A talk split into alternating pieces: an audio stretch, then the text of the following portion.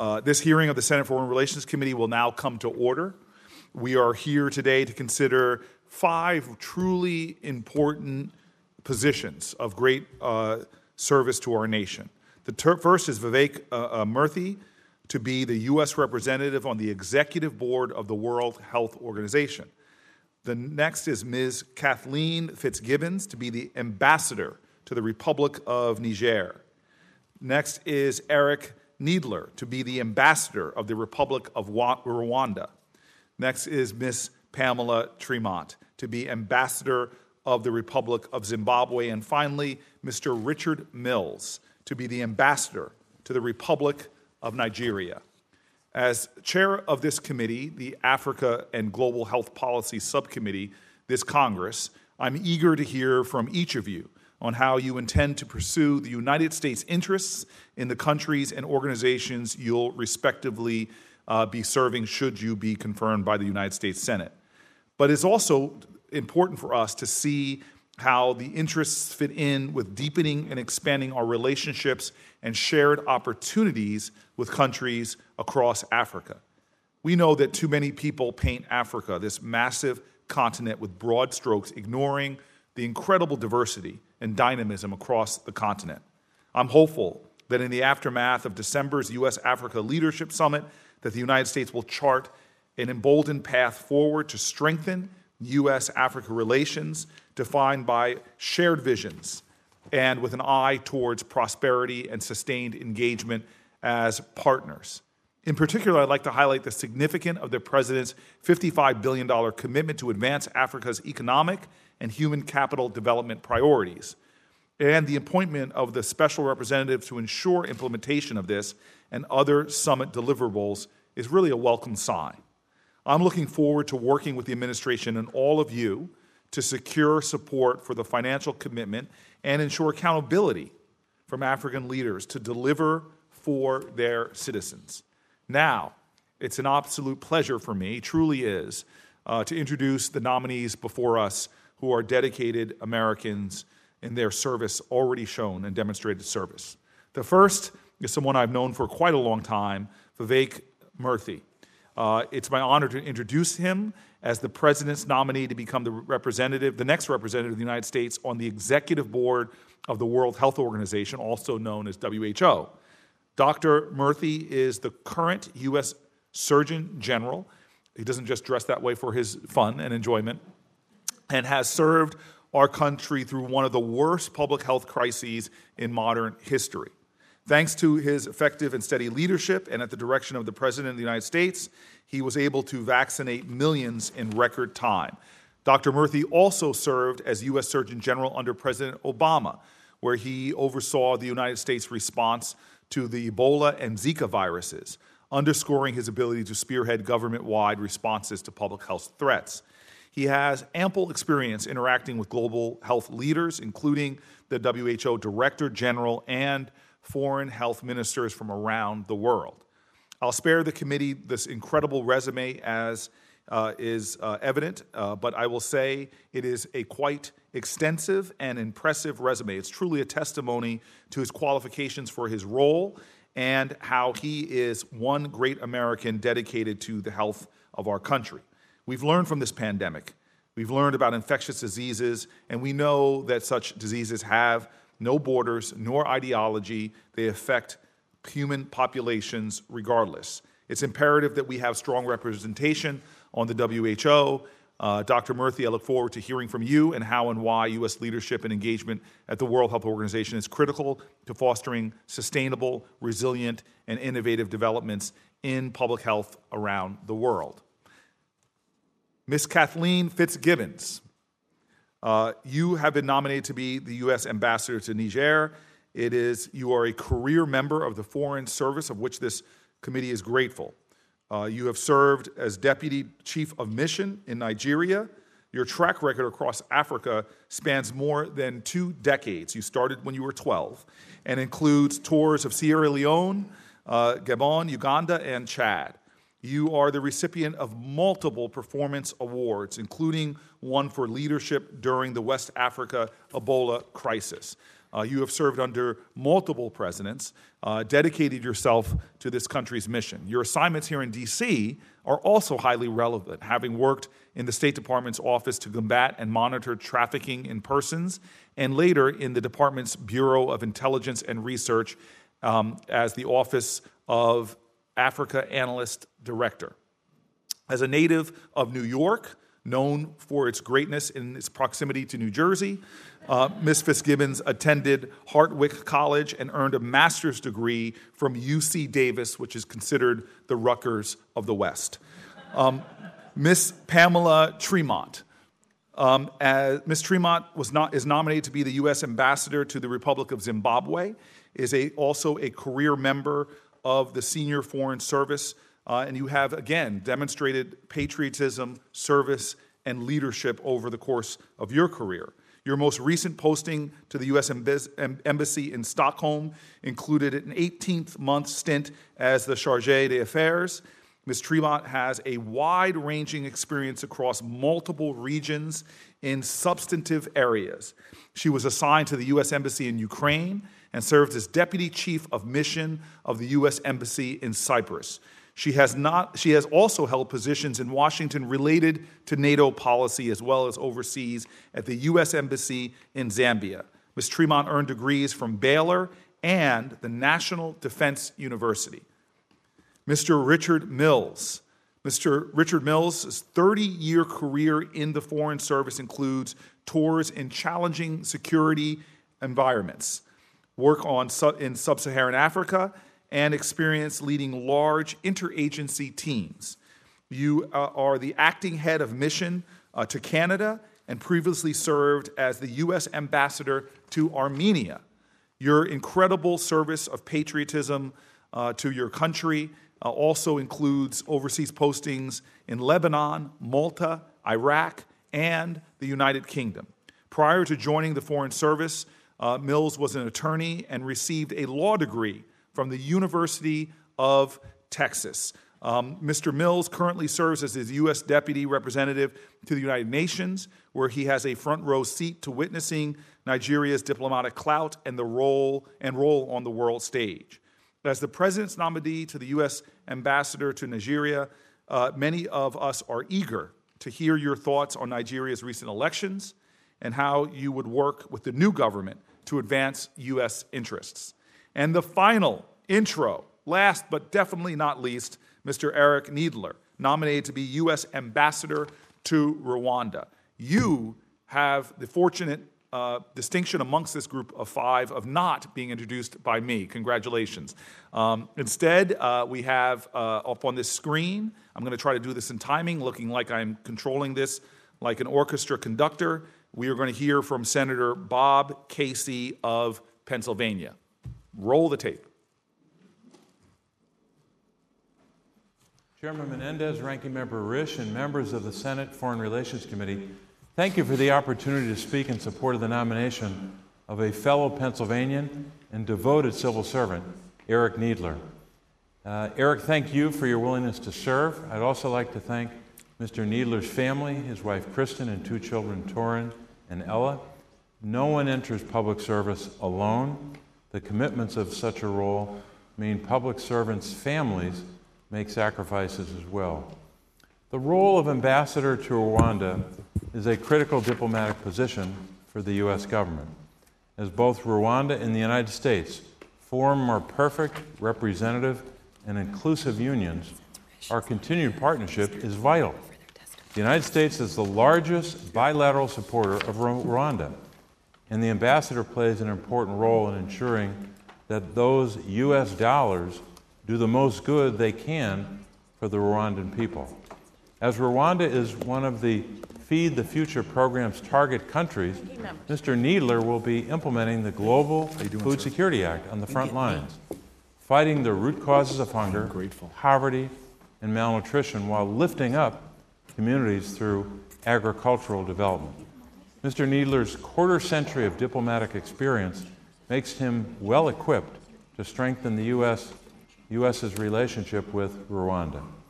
Most recently, he served as political counselor, chief of mission, and charge d'affaires in nearby Kenya for five years. While serving as charge uh, last October, Mr. Kneedler gave an important speech that made reference to people with disabilities. At the Inclusive Africa Conference, Mr. Kneedler talked about the need to build on the Americans with Disabilities Act and the Convention of Rights of Persons with Disabilities to, quote, unlock the hidden potential of every person to contribute to a brighter future for Africa, unquote. Every community, from here to Rwanda, is better off when people with disabilities are able to fully participate in their communities. Mr. Kneedler's service, his qualifications, and experience have prepared him well to honorably represent U.S. interests abroad and prioritize the human rights of all people, including those with disabilities. And while his career has required Eric to leave Pennsylvania, Pennsylvania has never left him. Once a week during football season, you can find him awake in the middle of the night watching the Steelers. I strongly support Eric's nomination to, to be the next U.S. ambassador to Rwanda, and thank you again for the opportunity to speak on his behalf. Uh, I'm sorry that he would mention that you were a Steelers fan. I think you just lost four votes up here. um, I, I, uh, I, have to say that Mr. Hag- Senator Hagerty is relieved. He is no longer the acting ranking member of this uh, committee hearing. Uh, he and I, as junior senators, now turn it to the far more experienced, the far more senior, uh, the wise, sagacious soul that is sitting to my left. Uh, I now bring you the ranking member, former chairman of the Foreign Relations Committee, uh, Senator Risch. Mr. Chairman, flattery will get you everything. Thank you very much. Well, I'll, well, thank you, Mr. Chairman, and uh, appreciate the merriment we're having here at the beginning with uh, some good interaction. But th- this is really serious. I mean, this this panel is uh, made up of people who are going to very difficult places, and uh, I have a few things I want to uh, say on the record before we start. And I'm going to begin with the nomination of uh, Dr. Murthy to be U.S. representative to the World Health Organization. The WHO is a flawed organization, and I say that from experience. I dealt with them uh, deeply as the COVID uh, matter started, and the, the pandemic was difficult, as we all know at the best, and I just simply wasn't getting out of who what, uh, what I wanted, and I think most people saw what was happening there the COVID 19 pandemic exposed critical weaknesses in the organization's structure and leadership. It failed to act quickly in response to the COVID 19 outbreak, and it yielded this was the thing that really troubled me it yielded to the Chinese pressure uh, installing the investigation. I remember I was shocked. Uh, when I talked to the head of the WHO and asked him how they went about this right at the beginning, and they went to China but they were stuck in a hotel for two weeks before the Chinese would let them get out of their hotel to go look at what was going on. And the uh, WHO has failed to hold count, uh, China accountable for its lack of transparency. These failures contributed to the deaths of millions of people around the world. It put politics ahead of human health. The WHO has also been plagued by allegations, as we all know, of sexual exploitation and abuse, including in response to the Ebola outbreak in the Democratic uh, Republic of Congo. These unconscionable acts cannot be swept under the carpet. The WHO employees responsible for these crimes must be fired, banned from future service in the UN system, and held personally and criminally liable. Uh, these, uh, there are apparently discussions going on between the White House regarding some kind of an agreement uh, on the pandemic, on any future uh, pandemic, with the WHO. Um, I'm disappointed that the, that the White House hasn't included me. I don't know if they've included the Democrat members uh, in these discussions, but uh, our side has not been included in this. Um, this is in- incredibly important that Congress be uh, read in on this. We certainly should be uh, uh, asked to approve any agreement that's entered into, since it will be a treaty. I introduced a resolution this week that would ensure the Senate gets an appropriate opportunity to consider any such agreement. The administration should also refrain from increasing U.S. contributions to the WHO without targeted, verifiable reforms that ensure the WHO is properly tasked and fully accountable. If confirmed, uh, you will be responsible to hold a line on these principles.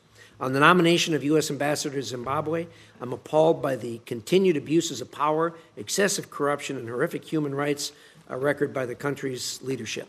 These not only inhibit the U.S. Uh, Zimbabwe relationship, but also deprive the region of benefiting from a prosperous Zimbabwe. With elections expected this summer, we already see the Zimbabwean uh, regime taking the country down a dark and familiar path of electoral, of electoral violence, repression, uh, and impunity. Our ambassador must hold firm in the support for the people of Zimbabwe while committing to uphold U.S. values on human rights and, and democracy and engaging the Zimbabwean government. I look forward to hearing uh, how Ms. Tremont plans to Ms. Tremont plans to do this. On the nomination of U.S. Ambassador to Rwanda, this is always an important job on the continent, but even more so now that the U.S. has critical priorities where Rwanda can either be a constructive partner or an unhelpful constraint. Important issues include the regional conflict in eastern Congo and the re engagement of M23 and other rebel groups, the Rwandan government's detention of U.S. permanent resident and recipient of the Presidential Medal of Freedom, and also Rwanda's role in helping to stabilize northern Mozambique and Central African Republic. I'm, I'm keen to hear from uh, Mr. Kneedler about how he will confront the challenges while shaping a U.S. policy in Rwanda that requires greater clarity and direction. Moving on to the nomination of U.S. Ambassador to Niger, uh, Ms. Fitzgibbon's most recent experience as chief deputy, excuse me, as deputy chief of mission in uh, Nigeria is probably the best preparation one could get for this role. Both countries battle significant insurgent threats, are essential U.S. security partners, and face severe challenges to democracy, which can be overcome with commitment and support. The situation in the Sahel has deteriorated dr- dramatically in the last few years, particularly with the coup in Mali and uh, Burkina Faso and the entry of Russian backed Wagner Group into Mali. I look forward to hearing how Ms. Fitzgibbons will support the U.S. Niger security relationship while being a visible uh, proponent for developing resilient uh, democratic institutions in Niger. Finally, the nomination of U.S. Ambassador to Nigeria. This is, country is undergoing a rapid transformation. We must commit to working with Nigeria to capitalize on opportunities to build its economy and democracy while confronting significant challenges like insecurity. Elections in Nigeria always serve as a vital test for Nigeria's democracy and have a lasting impact on the region. While the result of last Saturday's presidential election was announced today, it is clear that many of the technical and institutional challenges that have previously plagued Nigerian elections continued into this process. It is crit- critical that Nigeria finds a path forward that serves the will of the Nigerian people. Mr. Mills have confirmed will need to lead U.S. efforts in Nigeria to support the uh, uh, development of strong democratic institutions, including political parties. Lastly, the human rights record of Nigeria's military gives us pause about how we provide the country with much needed security assistance. Nigeria's partnership with the U.S. must include lasting solutions to seemingly unending human rights abuses. I look forward to hearing how Mr. Mil- Mr. Mills plans to approach these issues.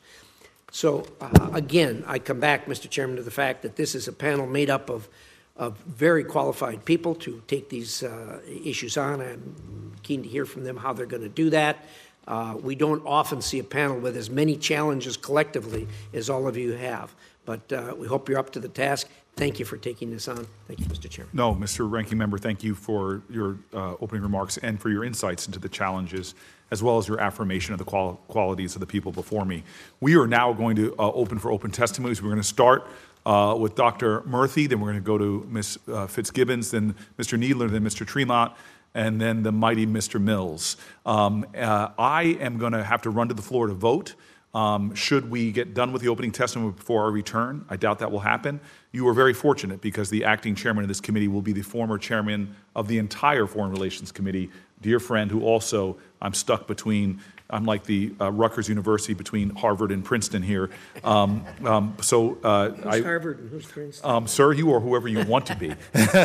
Um, um, but uh, I will, I will uh, direct Mr. Um, Dr. Murphy to please uh, begin with your opening statement, sir, and to please take no disrespect for me turning my back on you and walking out. It's all good. I appreciate that. All right. Uh, Chairman Booker, Ranking Member Risch, and distinguished members of the committee.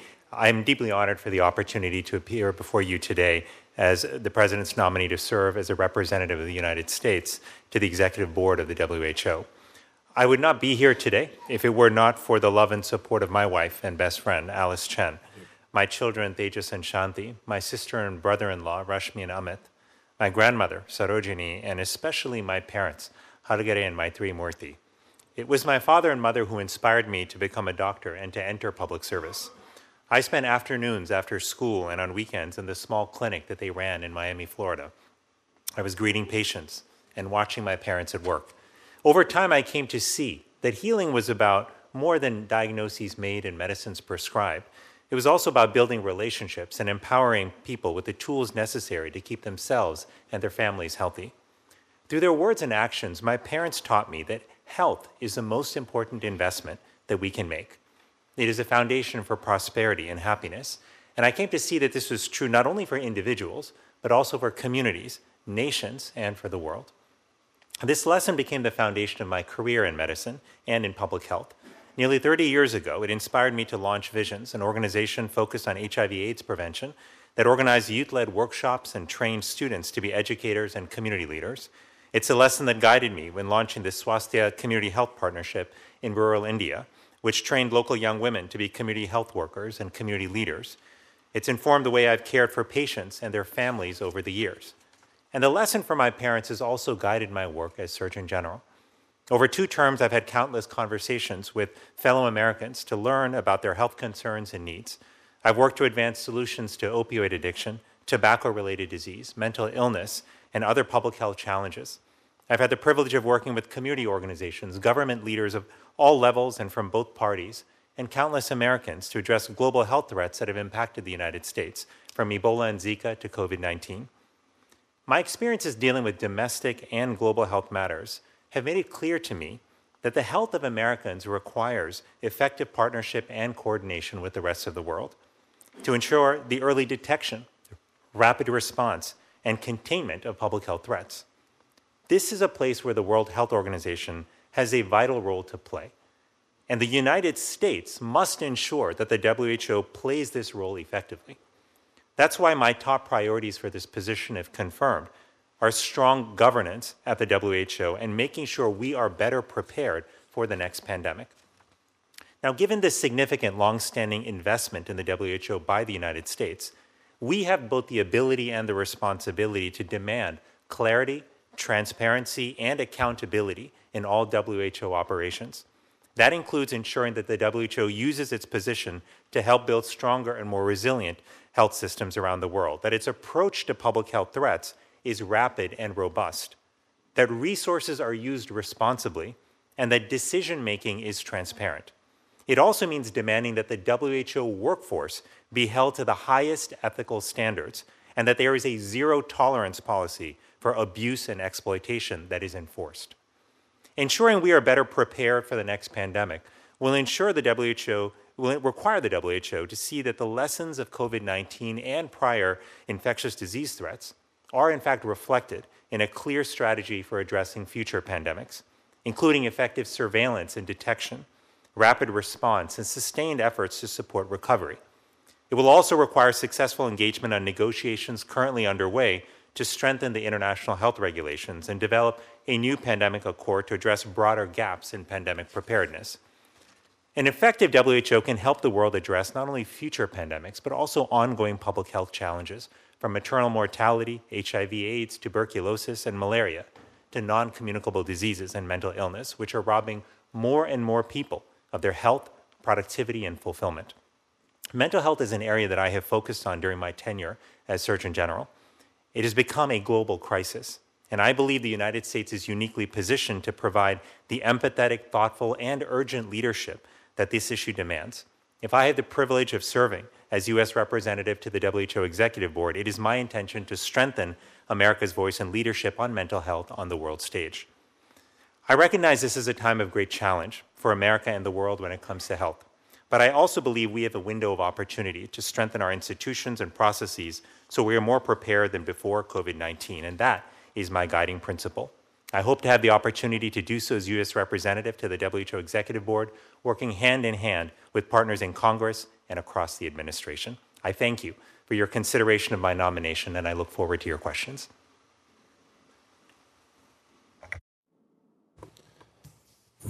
We're going to have a roving chairmanship here until our chairman gets back.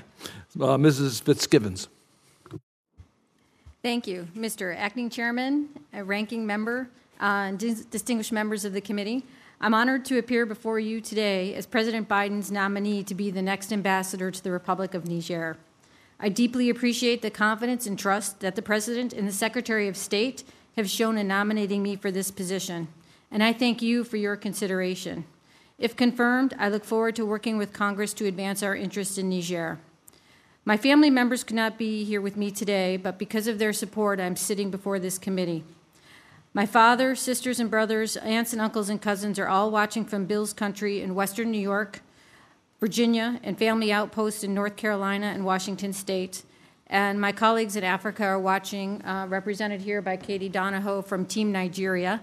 And then I also have behind me my desk officer from Team Niger. So I'm going to be traded from one team to the other if confirmed. Uh, my mother and sister are no longer here with us, but I, they were important players in my story. My commitment to sub Saharan Africa began as a Hartwick College intern at Interaction, where I worked with non governmental organizations and the Select Committee on Hunger, mustering support for the Ethiopian famine in 1984. This motivated my academic focus on African politics and development at the University of California at Davis and teaching African politics at Mary Washington College in Fredericksburg, Virginia. These experiences enabled me to springboard into diplomatic service, which was a lifelong dream which seemed far out of reach from my small working class town of Caledonia, New York. I started my State Department career as a civil service officer and then converted into the Foreign Service thanks to a program initiated by Secretary Powell to make our diplomatic face abroad look more like America. My dream job has allowed me to be a participant at historic junctures in Nigeria, Chad, Uganda, Sierra Leone, Gabon, and Sao Tome, and Principe. These assignments built my experience in security and counterterrorism, conflict resolution, refugee and migration affairs, trafficking in persons, human rights, democratic reforms, and commercial advocacy, as well as humanitarian and health diplomacy. I led interagency teams that managed U.S. government resources as Deputy Chief of Mission in Gabon, Sierra Leone, Nigeria, and as Chargé d'Affaires for a year in Sierra Leone during the West Africa Ebola crisis. In these positions, I mentored our next generation of diplomats so they too could have the skills they need to succeed. I also take very seriously my responsibility to protect American citizens overseas. Serving in Africa, I coordinated military and law enforcement activities during numerous situations of political unrest, terrorist threats, and kidnapping for ransom. In 2020, I secured Nigerian permission for a successful cross border rescue of an American hostage. If confirmed, I will make use of these rich experiences to reinforce the strong partnership between Niger and the United States. Niger faces major terrorist threats on multiple borders and is a critical partner in our efforts to combat violent extremism and in strengthening democratic governance and adherence to international humanitarian law in West Africa. It's a linchpin of our rebalanced stabilization strategy for the Sahel that seeks governance solutions to the security problems plaguing Niger and its neighbors. Our objective is to address Niger's many development deficits while strengthening its military capacity to restore the security necessary to defeat the terrorists on and within its borders. If confirmed, I will lead our interagency team's efforts to enhance the government's delivery of critical services in health, education, agriculture, food security, and the rule of law. Through these efforts, I will seek to deepen Niger's uh, democracy, provide economic opportunity, and, divide, and deny violent extremist organizations the ability to recruit neglected youth. Fundamental to our assistance strategy is the promotion and respect for human rights and humanitarian principles, for which I will be a relentless advocate. Early in my career, female activists told then Secretary Albright that in Africa, poverty has a woman's face. These words resonate as a sobering reality in Niger. I look forward to working with President Bazoum, who is prioritizing the betterment of women and girls as a major pillar of the country's economic development plan. Our USAID mission, which opened up after a 22 year absence, is a critical player in our whole of government approach to investing in the Nigerian people, especially women and girls. This long term investment will require buy in from Niger's political class, a challenge that I will gladly take up, although I also understand local absorptive capacity could limit the pace of our progress. Finally, I will support inclusive democratic processes and transparency to strengthen the foundation of governance necessary to meet the aspirations of Niger's youthful population. Senators, the United States has an important role and stake in helping Niger succeed in its uphill battle. If confirmed, I look forward to leading U.S. government efforts to consolidate Niger's democratic gains and create a secure environment in which Nigerians can prosper. Close coordination and consultation with Congress will be essential to achieving these goals. So, Mr. Acting Chairman and Mr. Ranking Member, thank you for your opportunity to be here before you today, and I look forward to your questions. Thank you very much, Mr. Kneedler. Acting Chairman, uh, Ranking Member, distinguished members of the committee, uh, and a special thank you to Senator Casey for the very kind introduction. It is a tremendous honor and privilege to appear before you today as President Biden's nominee to be the U.S. Ambassador to the Republic of Rwanda. I am grateful to President Biden and Secretary Blinken for their confidence and trust, and if confirmed, I look forward to working with the committee and other members of Congress to strengthen the bilateral relationship for the benefit of both of our countries. Before I begin, I would like to take a moment to thank my wife, Kristen, who is also a U.S. diplomat and is with me here today, along with her sister, Kelly, for her unwavering support and partnership throughout our Foreign Service journey. It has been a true team effort from the beginning, and I would also like to thank our son, Torin, and daughter, Ella, for weathering the many moves and disruptions to their lives, mostly with good humor uh, and a sense of adventure. I also want to thank my parents, Dick and Suzette, who are tuning in from Florida and taught me the importance of hard work and public service. I'd like to thank my sister Rebecca as well, who is watching in Arkansas, in addition to my Aunt Rebecca. I'm also grateful for the support of friends across the country and around the globe. And to the many State Department colleagues with whom I have had the pleasure of serving, particularly our locally employed staff, friends who keep our missions running, thank you. As this committee is well aware, this is an important moment in our relationship with Rwanda. There are significant ways in which U.S. and Rwandan policy views diverge. As Secretary Blinken noted during his visit to Kigali earlier this year or last year, the United States has concerns about the human rights climate in Rwanda and believes citizens in every country should be able to express their views without fear of intimidation, imprisonment, violence, or any other forms of repression. I would like to underscore that support for democracy, respect for human rights, and the rule of law remain cornerstones of U.S. policy in Rwanda. If confirmed, I will work tirelessly to promote freedom of expression, democratic governance, and access to justice, just as I have done at every stop of my 24 year career, including most recently as the Charge d'Affaires at our embassy in Nairobi. Since November of 2021, the violence in Eastern Democratic Republic of the Congo has caused significant human suffering. We appreciate Rwanda's engagement in the Nairobi and Luanda processes and urge Rwanda and all signatories to abide by the commitments in the November 23 Luanda communique. Given the legacy of the Rwandan genocide, we strongly condemn anti Rwandophone hate speech and any collaboration with armed groups which espouse genocide ideology. As we have noted publicly in various fora, however, there is evidence Rwanda has provided support to the UN and US sanctioned M23 armed group responsible for much of the recent violence. And consistent with the Luanda communique, we call for an end to that support. If confirmed, I will use every tool at my disposal to help de escalate tensions, promote respect for sovereignty and territorial integrity, and assist ongoing African led mediation efforts. At the same time, the United States and Rwanda share many global, regional, and local priorities, and we have a broad partnership with the people of Rwanda. If confirmed, I would work to advance our cooperation with the government and people of Rwanda in many of these areas, including global health security, the economic and commercial relationship, environmental and climate issues, and peacekeeping. We are also now seeing the benefits of our decades of assistance helping Rwanda to strengthen its public health system for example, Rwanda rapidly achieved one of the world's highest COVID 19 vaccination rates, in part due to this long standing assistance and the U.S. donation of over 7 million vaccine doses in partnership with COVAX. In addition, the United States and Rwanda have worked together to combat malaria and HIV/AIDS. If confirmed, I look forward to building on these successes and advancing our shared health priorities. U.S. business interests in Rwanda are also expanding, with private U.S. investment increasing in key sectors including energy, water treatment, and telecommunications. Informal university partnerships also continue to grow between our two countries, and the only American research university with a full time faculty and operations in Africa plans to expand opportunities at its Kigali campus.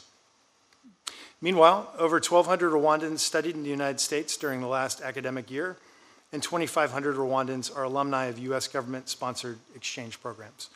If confirmed, I will look for ways to advance U.S. values and promote our shared interests.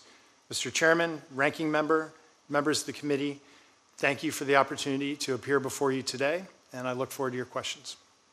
Thank you very much for that opening statement. We will now move on to Ms. Tremont. Mr. Chairman, Ranking Member, distinguished members of this committee, it is the greatest honor of my 30 year diplomatic career to appear before you today as President Biden's nominee to be the next U.S. Ambassador to the Republic of Zimbabwe. I am profoundly grateful to the President and Secretary Blinken for entrusting me with this tremendous responsibility. This nomination is a culmination of my family's public service to the American people.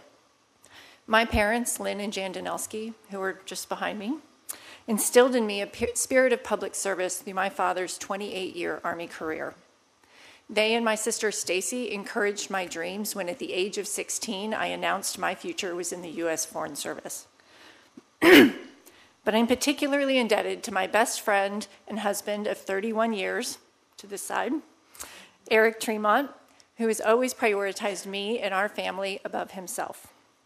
I would not be here today without him and our 17 year old son, Peyton, who has served alongside us in five countries and who was one of the last Eagle Scouts out of Troop 980 in Kiev, Ukraine. He's undoubtedly watching from the ski slopes in Europe, although he should be studying physics. My family's values and the support of many dear friends have been crucial along this journey, and they inspire me every day to seek diplomatic solutions to global challenges. Mr. Chairman and members of the committee, along that journey, I've been privileged to represent the United States in eight countries across three continents, including seven years working on Southern African affairs. The common thread among people everywhere is a desire for representative governance that respects their human rights and offers them economic opportunity free from corruption and supported by rule of law. In a word, they want dignity. And I firmly believe the Zimbabwean people want and deserve that too. Throughout my career, I have promoted these foundational values by supporting electoral assistance in countries such as the Comoros, Zambia, and Ukraine where I headed electoral assistance to the 2019 presidential election, just months after Russia attacked Ukrainian ships, which ushered in a period of martial law. Our assistance gave Ukrainians confidence in the electoral system to elect the leader of their choice.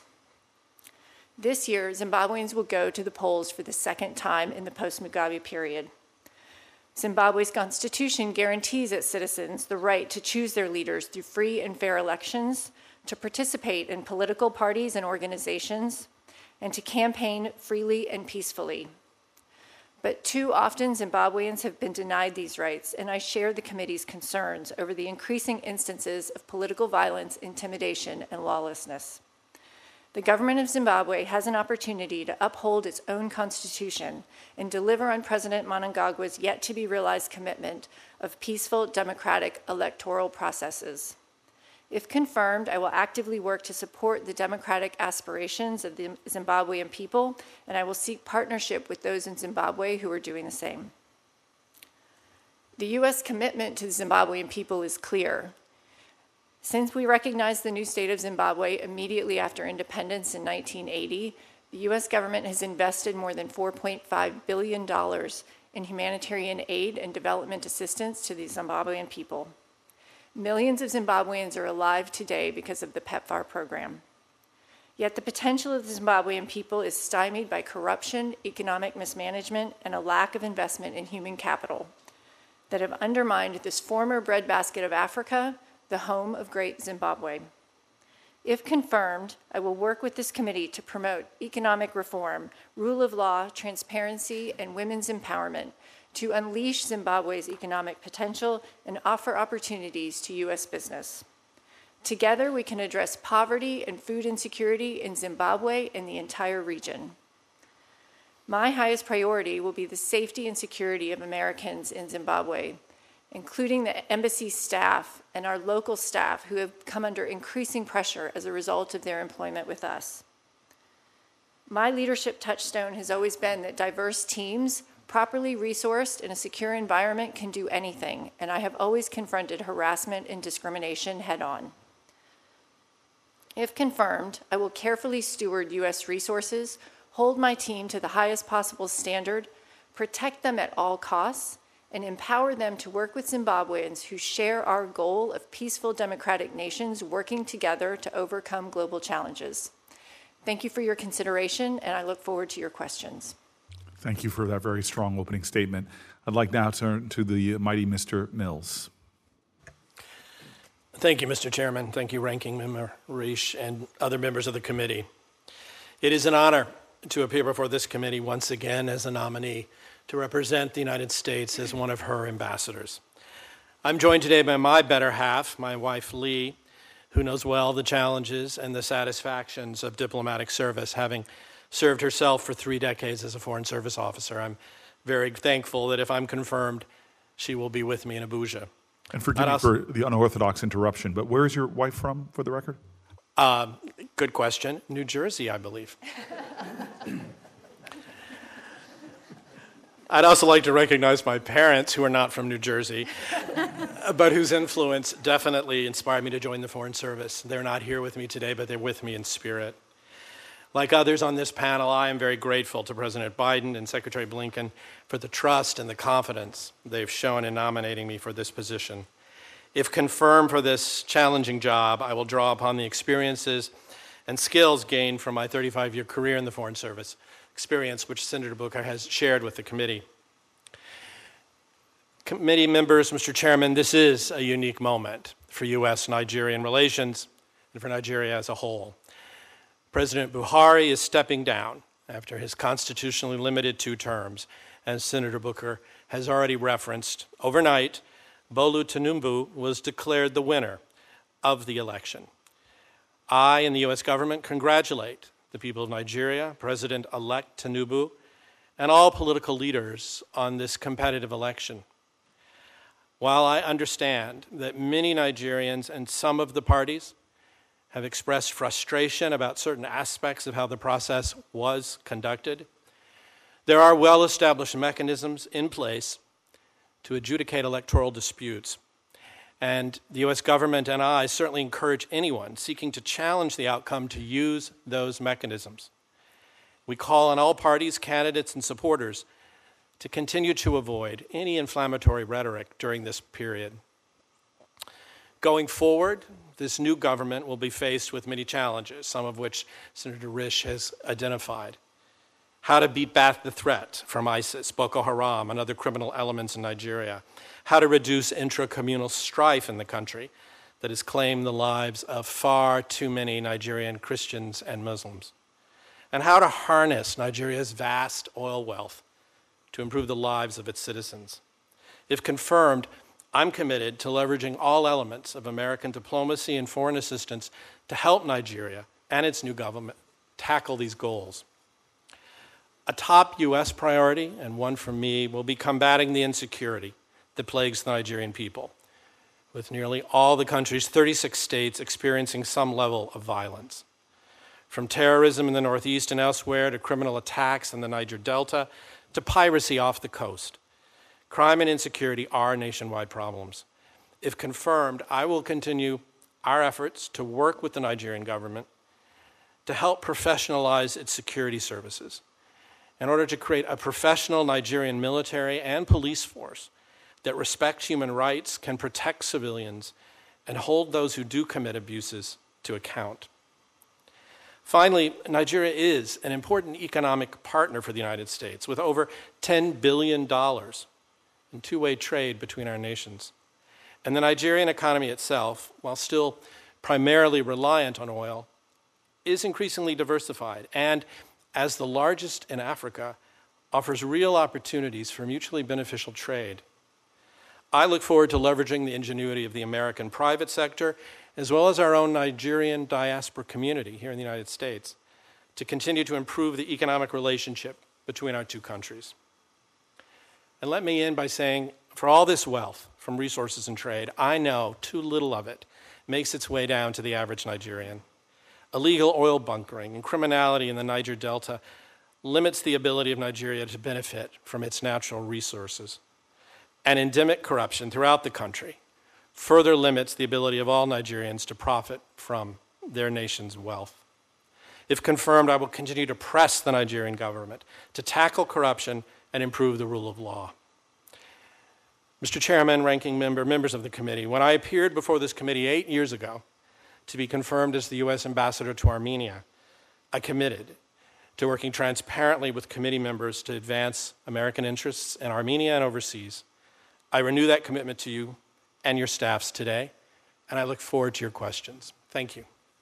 I think the thanks is ours. Um, ranking member and I have known each other for about 10 years now, and there's things we disagree on, but one thing we both agreed on, as you all were speaking, eh, we have a lot of humility of, as we sit before career diplomats who've dedicated themselves to what you do, and as a result, your whole family has made this extraordinary dedication. This is how we're going to roll now, if you all don't mind.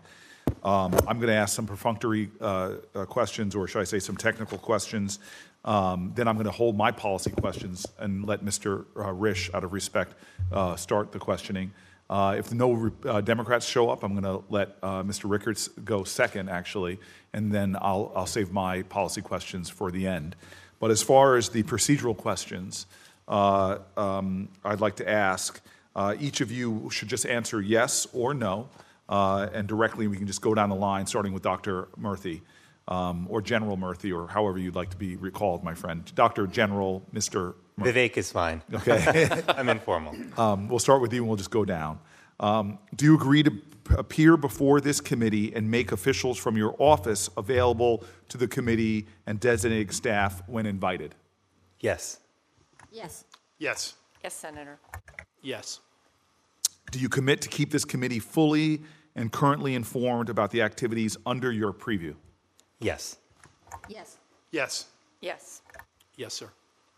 Do you commit to engaging in meaningful consultation while policies are being developed, not just providing notification after the fact? Yes. Yes. Yes. Yes. Yes. Do you commit to promptly responding to the requests for briefings and information requested by this committee and its designated staff? Yes. Yes. Yes. Yes. Yes. All right. Well, I say thank you for that. Uh, and again, I'll reserve my questioning for the end. I want to be, uh, give deference to my colleagues. And with that, I ask Ranking Member Risch uh, for his questions. Well, thank you, uh, Mr. Chairman, and I, I join in your uh, uh, humble appreciation for the, the cast that we're looking at today. your your resume, your collective resume, is is indeed impressive. Uh, Dr. Murthy, I want, I want to talk to you a little bit about the WHO. You know, you heard me in my opening statement talk about how uh, staggered I was as, at their incompetence when uh, I, admittedly, uh, I, I, had never worked with them before on anything. And when uh, COVID raised its ugly head, we needed help and we needed help badly. And the place we turned to was the WHO. And, and I, I was just blown away at the incompetence that, that I, I ran into there. Um, what uh, it, it, needs reform. It needs lots of different stuff. Uh, what what are your thoughts on how you're going to approach that? Well, thank you, Senator. And uh, I must say, uh, your statements at the opening about your concerns uh, about the WHO, about the need for it to be effective and competent at what it does, uh, I think I understand those, and, and I share a deep concern for the status quo uh, being continued. I think we've got to make things better. Here's how I think about it, sir. Uh, I think one of the things that we've got to focus on is accountability at the WHO. We are the biggest investor uh, in the WHO, and the real question is are we delivering the value for the American people that those dollars should get? Uh, I don't think we're there yet. I think we need to know that the WHO has transparency when it comes to how funds are being used, that we have clarity about goals what those goals are, what the timeline is on which they're being accomplished. I think we also need transparency in decision making uh, which has not always been there. And finally, we need workforce accountability. Uh, the allegations of sexual exploitation and abuse, these are horrifying. Uh, there should be no tolerance uh, for that kind of behavior from any organization, much less one entrusted uh, with the safety and the health and well being of people around the world. But I also think, sir, when it comes to pandemic preparedness, uh, the world needs to be able to rely on the WHO to function and function well both during a pandemic but also beforehand to help prevent the next one and ensure we're prepared. And that means setting up the kind of surveillance and rapid alert systems and transparent data sharing uh, that we need but don't quite have yet. It means having a robust rapid response, ensuring that we have the ability to manufacture and distribute countermeasures uh, around the world uh, so that everyone can benefit from the discoveries and scientific advances that, that ultimately help us get through pandemics. So these are some of the areas where I believe we need to focus. That is why my priority, if I have the privilege of serving, sir, would be to focus specifically on these two areas of pandemic preparedness uh, and better governance and transparency at the WHO. And I would look to do that uh, both in my voice at executive board meetings, working in consultation and partnership uh, with you and other members of this committee, and with partners in the State Department, USAID, and our Department of Health and Human Services. Well, I think you got that exactly right. I think both of those areas of focus are incredibly important, uh, particularly uh, the uh, preparation for the next one. After we've been through this uh, as a world, uh, we know the the, the uh, heartache and, and, the issues that this causes, and th- there's there's no reason we shouldn't be prepared, much more prepared for the next one. Also, getting accurate information one of the things I get most from constituents is they, they, they really don't believe they got accurate information from the very beginning. They still don't think they're getting uh, accurate information, and that's and and uh, sometimes you just don't uh, know. And it's better to say that than to try to give information that uh, uh, that, misleads people. Um, anyway, thank you for that. I, I think you got that right. Um, my time's short, but I do want to um, I, I do want to ask because of the pool of talent we have here, uh, uh, I, I, do want to ask. I, I get reports regarding the Sahel. I'm, I'm also a senior Republican on the Intelligence Committee, so I get it here and I get it there. And it's been one of the most disheartening things for me is to watch how the Sahel has deteriorated uh, in recent years. Part of it, of course, is because of our success in the Middle East. We drove a lot of the terrorists out of there. Where'd they go? They went to uh, the next weakest link in the chain, and that was the Sahel. And uh, uh, it, it, looks to me, I could be wrong on this, but it looks to me like it's going to be even tougher in the Sahel because of the weakness of the governments there and the corruption and everything else that's there. It's going to be even more difficult there to take on the terrorism uh, issue that we've had to deal with in, uh, in the Middle East it's, somebody help me out here. Give me some optimistic view, and if not, uh, how how we're going to do that. Um, you, you, all have a you all have uh, tremendous resumes. Who wants to take a shot at this? My team is throwing me under the bus. Yeah, there you go. Been there. it's very interesting. We do need to make a, a, more concerted effort not to just focus on security assistance, which is very important and vital. We need to keep our security assistance to countries like Niger. Um, but more importantly, is we need to help reinforce state legitimacy with their people. We've got to make sure that governments are making those connections and that service delivery is happening. Um, you know, in order, in fighting corruption is very important in that. But even more important is people need to feel that their government is protecting them and their uh, government is providing for them. And if that's not happening, these youngsters, in Niger in particular, 70% of the population is is youth and they're very, very uh, easily led astray by vi- uh, violent extremist organizations. So without, we have to have that total whole whole of government. Uh, we call it the three Ds. You know, defense, democracy, diplomacy, and development package to make sure that we are trying to alleviate the conditions that are creating the recruitment. Uh, or the recruits for those organizations, but we still do need to undergird that with security assistance. Uh, I, know that Niger is right now, the, in Nigeria, the two countries still standing as democracies in the region. Um, and we need to work to more closely together between those countries uh, and ECOWAS to strengthen the institutions, the security apparatus, to fight terrorism, but also to fight terrorism and make sure that the next elections in Niger, which are coming in a few years, that we're working towards that now. We can't just wait till an election comes and then have a crisis and a military coup happen. With the increase uh, of, that we've had uh, in, ter- in terrorist activity in the Sahel, do you think the countries are getting any better in dealing with that uh, on a positive basis, or are they, are they just accepting it? What, what's your view of that? Excuse me. My experience has been um, Nigeria is getting better at it. Uh, part of it is some of the foreign military sales that we've made to Nigeria that's making them more uh, attuned to uh, being precise in their attacks, um, and also more collaboration with the neighbors and, and, information sharing. In Niger's case, I think our partner uh, capacity that we've been building is doing a good job for them. The most recently trained U.S. trained unit just went to uh, the border with Benin, so they're actually positioning those troops where they should be, not keeping them back in Niamey. They're putting them out on the front line. So uh, in Niger, I think we're making making progress. In the other countries in the Sahel, you know, with the military takeovers that we've had, I would argue that we're that we're not. Uh, the other thing in Niger is that they're very much against uh, the incursion of Russian uh, organizations like Wagner. Uh, they're very uh, tuned to what's happening in Benin and Burkina Faso. So, uh, bolstering their resolve and bolstering their capacity to protect their borders and be able to be a beacon in the region for what democracy can bring to their people is the way we have to go. Well, thank you. I, I appreciate your uh, your thoughts on that. And uh, my time's way past up. Thank you, Mr. Chairman. Um, we, we have a light attendance today, so you should feel uh, comfortable doing that. I'm going to turn to Senator Van Hollen.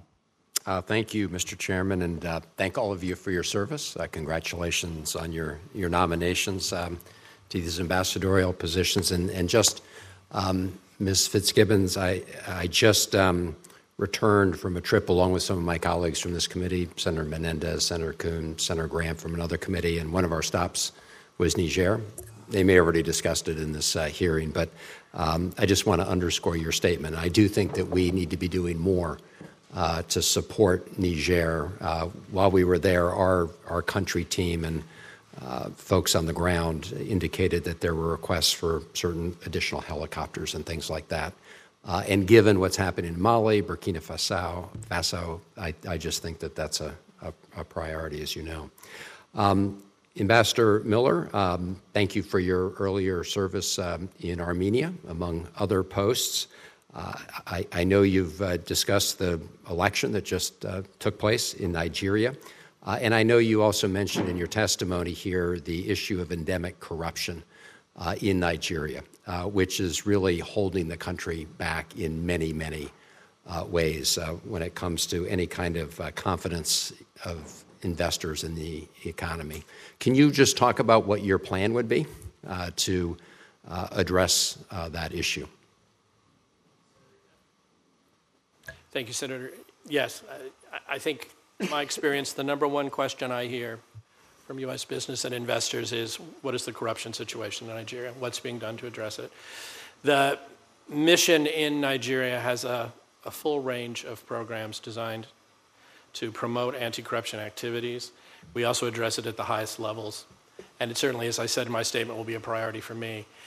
The mission supports the Department of Justice efforts to claw back a lot of the uh, legally obtained resources that are overseas in the United States, including those that um, came during the, the, presidency of President Abacha.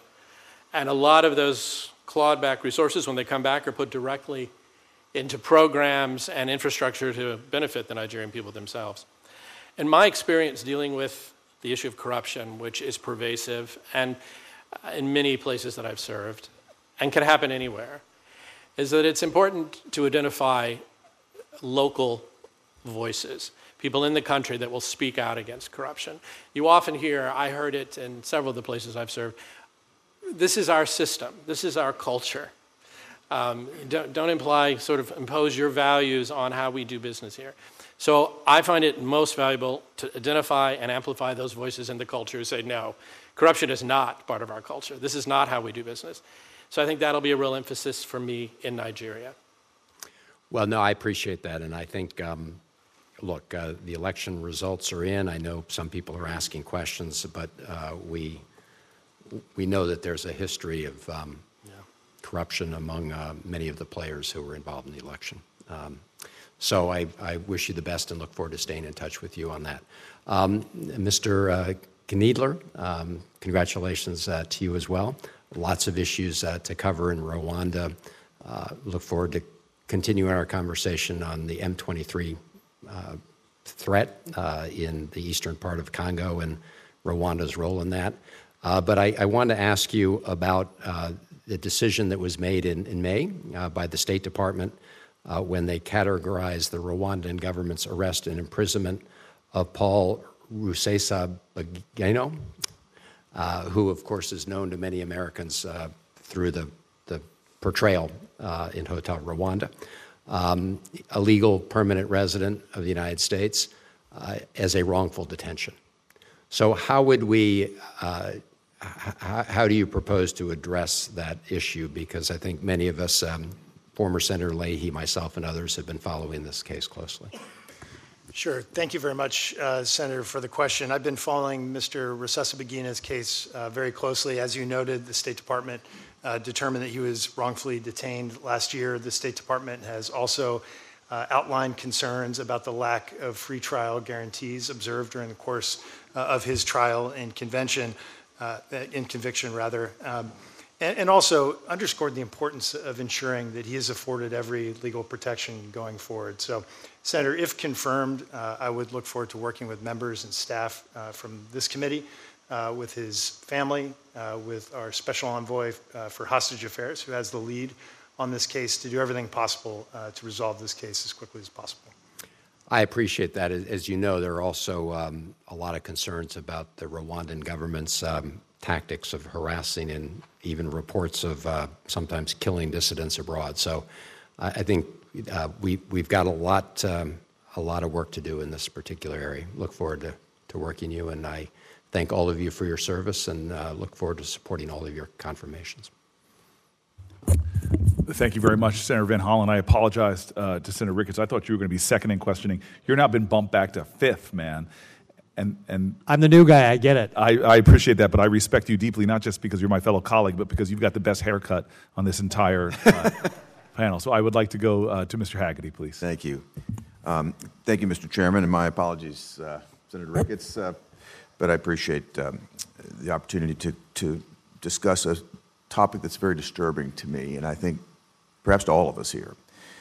And I'd like to start with you, Dr. Murthy. Um, I want to ask you if you believe that China should be held accountable for any of its malfeasance during the COVID pandemic, including their stonewalling, the lying, misleading the world about the pandemic's origin and its spread. I just appreciate a simple yes or no answer. Well, yes, Senator. I think it's important for all countries to be held accountable, when, especially for lack of transparency. I, I would say the country that it, where the origin started is the one I'm focused on right now. Next question Do you believe that the World Health Organization should be held accountable for initially covering up the possibility that COVID came from a Chinese lab leak? And again, I'd appreciate a yes or no answer here. Well, Senator, yes, I do believe accountability is important with the WHO as well when it comes to COVID origins. I, I, absolutely agree. Their performance in this uh, regard was absolutely pathetic. They were late to the game and they were very quick to dismiss the possibility that this leak came from the Wuhan lab. Specifically, in February of 2021, more than a year after COVID emerged, a WHO investigation team finally gets there, and then they almost immediately determine that it was, quote, extremely unlikely that COVID came from the Wuhan lab, and they recommended against further investigation. Yet, according to news reports, the Department of Energy's Office of Intelligence and Counterintelligence just recently joined the FBI in assessing that COVID likely originated from a lab leak in China. I'd also note that the Energy Department's intelligence arm employs actual biologists, virologists, and other scientists in this regard. Moreover, just yesterday, FBI Director Wray publicly reiterated that COVID most likely came from Wuhan lab. So, Dr. Murthy, do you think it's extremely unlikely that COVID came from a lab leak in China? Well, Senator, thank you for raising this issue. I think there is currently a range of opinions, as I understand it, in the intelligence community about the origins of COVID 19. The lab leak theory is one of those possibilities. And I don't think it's proper to discount a theory until it has been properly investigated. I could not agree with you more. My big concern, though, is the lack of transparency that we have had from China when it comes to gathering the information needed to actually get to the bottom uh, of that story and to do a complete investigation We that has share, integrity. we share that concern, yet the WHO was more than willing to write this off and let the, let, let the uh, CCP get away without revealing you know, base data uh, and, and to quickly dismiss this. Given the recent DOE and FBI reports, do you believe that the WHO report was actually wrong to conclude that the lab leak was extremely unlikely and to recommend against any further in- investigation? Well, I think it's clear that further investigation is needed, and that's something that President Biden has been clear on. That is when he directed the intelligence think community clearly the report down. was wrong. Mm-hmm. Clearly, it was premature to shut down further investigations into the lab leak theory. The WHO is alarmingly close to the CCP, and the previous administration rightly withdrew from that organization.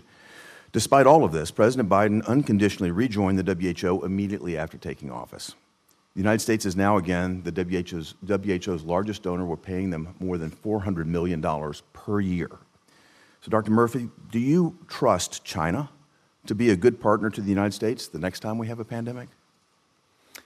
Well, I think we've got to ensure that there is accountability that comes through systems. It means that the money we give, Senator, the money you referenced, should not be a blank check to the WHO. It should come with assurances that the reforms that we are seeking are actually happening. And look, in this, well, we, one of the things we learned from COVID 19 that But was we didn't get any assurances when we agreed to come back into the WHO organization. Did you, have you got new information for me that we got assurances from the WHO when we agreed to come back in? Well, I do think being a part of the WHO and engaging with them is the best way to change them. And So we step back up to be the largest donor, yet we've got, as far as I know, no guarantees that they're going to reform. Certainly, their performance doesn't support this. Uh, I think it's something that's, that's deeply, deeply concerning. There's another area, though, that I'm deeply concerned about, and this has to do with, with our sovereignty. So I want to ask you this question as well. Should the United States ever, under any circumstance, cede its sovereign, sovereign policymaking authority, for example, to the CCP during a pandemic? No, Senator, we should I agree with you. I didn't think, I I think that's correct. Next question, though, which is closely related to this. Then, should the United States ever, under any circumstance, cede its sovereign policy-making authority to the WHO? We should retain our sovereignty when it comes to making decisions for the American people's health and well being. I very much appreciate that answer. Uh, I'm also very concerned, as you know, the Biden administration is actively negotiating with other countries right now on a new agreement on global pandemic response that will give the WHO greater influence and control. This is a draft of the agreement. So, Dr. Murphy, if concerned, if confirmed, I just would like to know if you'll commit to me and to this committee that you'll not participate in any effort to enter into any international agreement that would give the WHO greater control over future American pandemic responses. And again, I'd appreciate a yes or no answer. Well, yes, Senator, I, I can assure you that m- one of my guiding principles will be maintaining American sovereignty in our decision making. Um, we know our people the best. We know what our people need uh, here in America, and we've got to have and retain always the ability to make decisions. So I can take that as a commitment that you will not cede greater control to the WHO over, over pandemic response here in America through the course of this agreement or any other. No, I, I will always seek to retain our sovereignty when it comes to Is that a to yes or no answer? It's, it's what I said, Senator. I will strive to retain our sovereignty. That's important. I don't want to see that to anyone. I, I- I certainly would hate to see our sovereignty being given away in this agreement. Mr. Chairman, I'd just like to enter this document into the record. Without objection. Thank you Mr. very much, Mr. Chairman. Thank you, Dr. Martha. Thank you. I turn now to Senator Coons. I am the uh, chairman of the Africa Subcommittee, but this is the, uh, in many ways, expert on issues regarding Africa. So, sir, would you please take us to a higher level? I wish I could. Uh, Okay. thank you, Mr. Chairman. Uh, actually, the experts are the people in front of us, uh, folks who have served and will serve for long periods of time in the field, and many uh, who are with you. Uh, I appreciate the compliment, but I am undeserving. I'm confident of that. Um, having just returned uh, alongside uh, Senator Van Hollen and a bipartisan group um, from a visit to a number of countries, uh, I think this has already been brought up.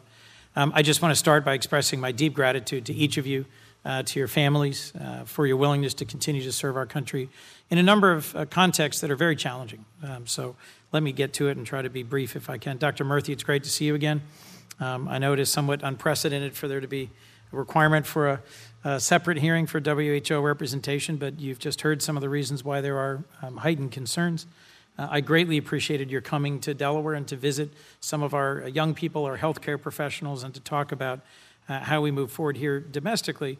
Your previous experience um, in this role and in other roles in the U.S. Public Health Service, uh, Commission Corps, uh, I think makes you abundantly qualified for this position. I hope you are promptly confirmed. If you would like to just take one more minute and talk about how you would promote U.S. interests at the WHO, if confirmed, I would appreciate that. Well, thank you so much, Senator Coons, and uh, thank you again for the invitation to come to Delaware.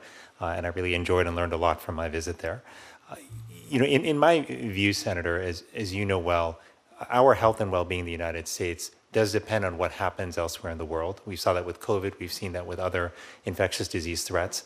In order, my privilege as Surgeon General has been to look out for the health and well-being of Americans, and that, to me, involves, in some ways, a, natural extension into this role. If I'm privileged to have the opportunity to serve in it, uh, which is to work on the global stage to also safeguard the health and well-being of Americans. How we do that means that we've got to ensure that we have better collaboration, coordination, and transparency with other governments. And that includes in the areas of data surveillance and data sharing. It means we need uh, early detection systems, but we also need rapid response uh, operations. Again, a place where the WHO needs to have, a, have an, an effective role.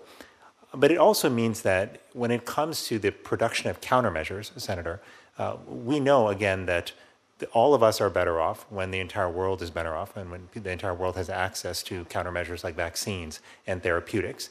And so part of the work I believe that we need to, to push and engage the WHO on is the work of ensuring that we have adequate production and distribution capacity when it comes to manufacturing and distributing these countermeasures. To me, these are all parts of what we need to do to ensure we are prepared for the next pandemic. But finally, I'll say this, Senator, we need an effective WHO not just for pandemic preparedness, but for many of the other health threats that we are facing. And for the WHO to be effective there, it has to be credible, uh, which means it needs to be able to deliver uh, on promises, it needs to be transparent in decision making, and its workforce also has to adhere to the highest ethical standards. And those are the issues, again, that I hope to focus on if I have the opportunity to serve. Terrific. Thank you very much. Uh, part of our trip was celebrating uh, the accomplishments of 20 years of PEPFAR launched by President Bush, the single largest public health intervention in world history, which has saved more than 25 million lives. Uh, its path forward uh, will, in no small part, come through this committee. Um, and we got to see, for example, in the country of Zambia, um, how significant investment by the United States has saved huge numbers of lives. In South Africa, the same. Um, so I hope to work with you both on uh, pandemic prevention, but also in celebrating some of the ways in which our investments in public health infrastructure um, on the continent of Africa and elsewhere in the developing world have made us safer and have helped uh, avoid uh, preventable deaths. Um, if I could, two more questions. Ms. Fitzgibbon, um, just interested in what you think of the stability of the Bazoum government.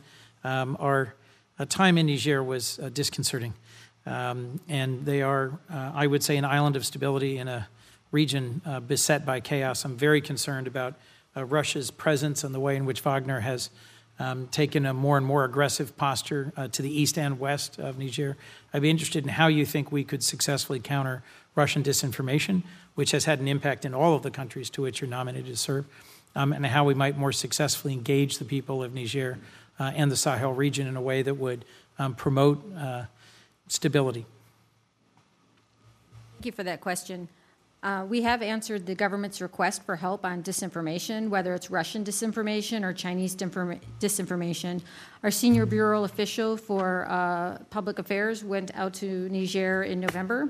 Uh, we've brought down experts to help strengthen um, the uh, journalistic infrastructure, so to say, so that to help the journalists understand better how uh, journalistic integrity is very important to putting word out to uh, whatever information they're putting out. Um, and then we have helped point out to them when we see disinformation. And to, to all that end, uh, China has put on a big PR blitz in Niger, um, but its actual uh, popularity ratings are going down despite how much money it's putting into there. So something is working there. Uh, part of it, I'd like to say, is uh, you know our U.S. embassy's uh, uh, public affairs program and reaching out to people. Our people, people to relations are working. Um, and with Wagner, uh, we have a strong ally in President Bazoum on Wagner. Uh, the smallest of our Ds, as uh, we were talking about a little bit earlier, um, is, is our democracy funding. But one of the things we can make up for that with is diplomatic engagement. And I intend to work very hard, and I've done this in every country I've served in, with the political elite to make them understand that there are a lot of political trade offs that need to be made for the long term stability of the country. And the economic and social investments that need to be made in Niger need to be made now. And Agreed. that means the opposition and members of the ruling party and aspirants to be the next president of Niger need to have that buy in because if, if uh, the country's stability is at risk, and the time is now. The attention from the United States and the attention from other donors is now too. So this is the time that, that the country can benefit most. Uh, and I believe that President Bazoum has that commitment, um, and we will make sure that uh, we're talking frankly to him when we see things uh, that might be done better. So I'm Thank you. hoping to have a good relationship there. Um, I look forward to hearing from you. Could I beg the indulgence of one more question, Mr. Chairman? He's distracted. Um, so, if I could, Ambassador Mills, um, I, I am interested in each of your countries. I apologize, but I'm already out of time. Um, you will represent us in Abuja in um, one of the most populous countries uh, in the world, um, a real linchpin for West Africa and its stability, um, and where the outcome of the election. Um, you know, I think is is leading to some widespread disappointment amongst those who'd hoped for change, um, and the possibility for real continuity. Um, what what do you expect out of the Tinubu government? What do you think his previous service as governor of Lagos State, if I'm not mistaken, um, is going to lead to? And how do we build a more stable, sustainable relationship between the United States and Nigeria, given some of our issues in terms of the conduct of Nigerian armed forces, um, internal division, um, and the very strong and robust diaspora community here in the United States? Sorry. Um, and in a way, that's the answer. It's a holistic approach. It's uh, if we're going to deepen the relationship, which is actually quite strong. We have quite an engaged relationship with Nigeria across the board, economically, diplomatically, culturally. Um, we have to use all the tools, as I mentioned in my statement. Um, in terms of the election, uh, I, would point out that there was some good news from the election. Um, candidates, the top three candidates, each won over 12 states in the, the election, which is, which is new. And I think that reflects the diversity of the political system there and a lot of new voices taking part in this election. That's very encouraging. I think if President elect Tinubu is listening, he knows that there was a great demand for change. Uh, the, the campaign that in many ways supported the candidacy of Peter Obi, a lot of young people came out, and I think he will be aware of that. We certainly will remind him of the need to be responsive to that moving forward. Uh, In terms of our priorities, you know, we've long, for a long time, our work in Nigeria, guided by the administration's Africa policy, African strategy, and the, the mission's own strategy, has focused on really four key areas that we're engaged on. Improving security. Nigeria is a counterterrorism partner. We have to improve their ability to fight the terrorism threat that they are facing. Working to develop the economy through mutually beneficial trade. Human rights, huge, huge issue that we need to promote and we need to increase accountability. And the transnational issues that the doctor mentioned. Nigeria is a partner in transnational, transnational health issues Yes. and crime issues. So those are our, our priorities, I think. You mentioned security in particular. And uh, to get to um, Senator Risch's question about the Sahel, I think in some ways there is a success story in Nigeria. Um, the last couple of years, as Kathleen knows well, we have sold to the Nigerians at their request some important military precision munitions and aircraft. Those aircraft in the last two years have made a difference in their ability to fight the terrorism threat, especially in the Northeast. It's reduced those precision munitions, civilian casualties. And I think more importantly, and this is the secret, we sold these weapons and nested inside this sale were important human rights components, important new steps. We said if, you're, if we're going to share these weapons, sell these weapons to you, you need to take these actions. Everything from new air to ground integration teams that have really reduced civilian casualties uh, wherever the Air Force is working in Nigeria. But we've put in a military justice advisor. We've put in a new uh, advisor into how to work with the civilian communities. And I think that's a real model for moving forward. And that'll be a priority moving forward to continue monitoring that and building on that.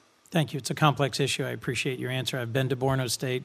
I've been to Nigeria several times. I look forward to staying in touch with you, and I apologize for, for running over. Please, uh, Mr. Kneedler, Ms. Tremont, give my regards to President Kagame and President Mnangagwa, um, and thank you to all of you and your families for your willingness to serve. Uh, Senator Coons's 12 minutes of uh, questioning uh, represent uh, the grandeur of his mastery of these issues. Um, but I am now happy to turn to Senator Young. I'll try and keep mine a concise 10 minutes or so, Thank you. all right.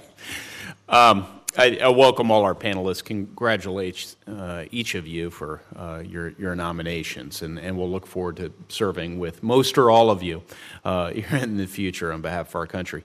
Um, Dr. Murthy, as you know, uh, the United States lost more than a million lives uh, due to COVID. Equally as concerning are the effects of the pandemic on untold millions of children from education to socialization to mental health. Uh, it's clear, Doctor, that the United States has a vested interest in the renegotiation of uh, the World Health Organization's pandemic response policies to mandate transparency and cooperation during the next pandemic, which uh, undoubtedly will occur. If confirmed, sir, uh, you'll have a, a central role in ensuring that our country and our children are protected from malfeasance during future health emergencies.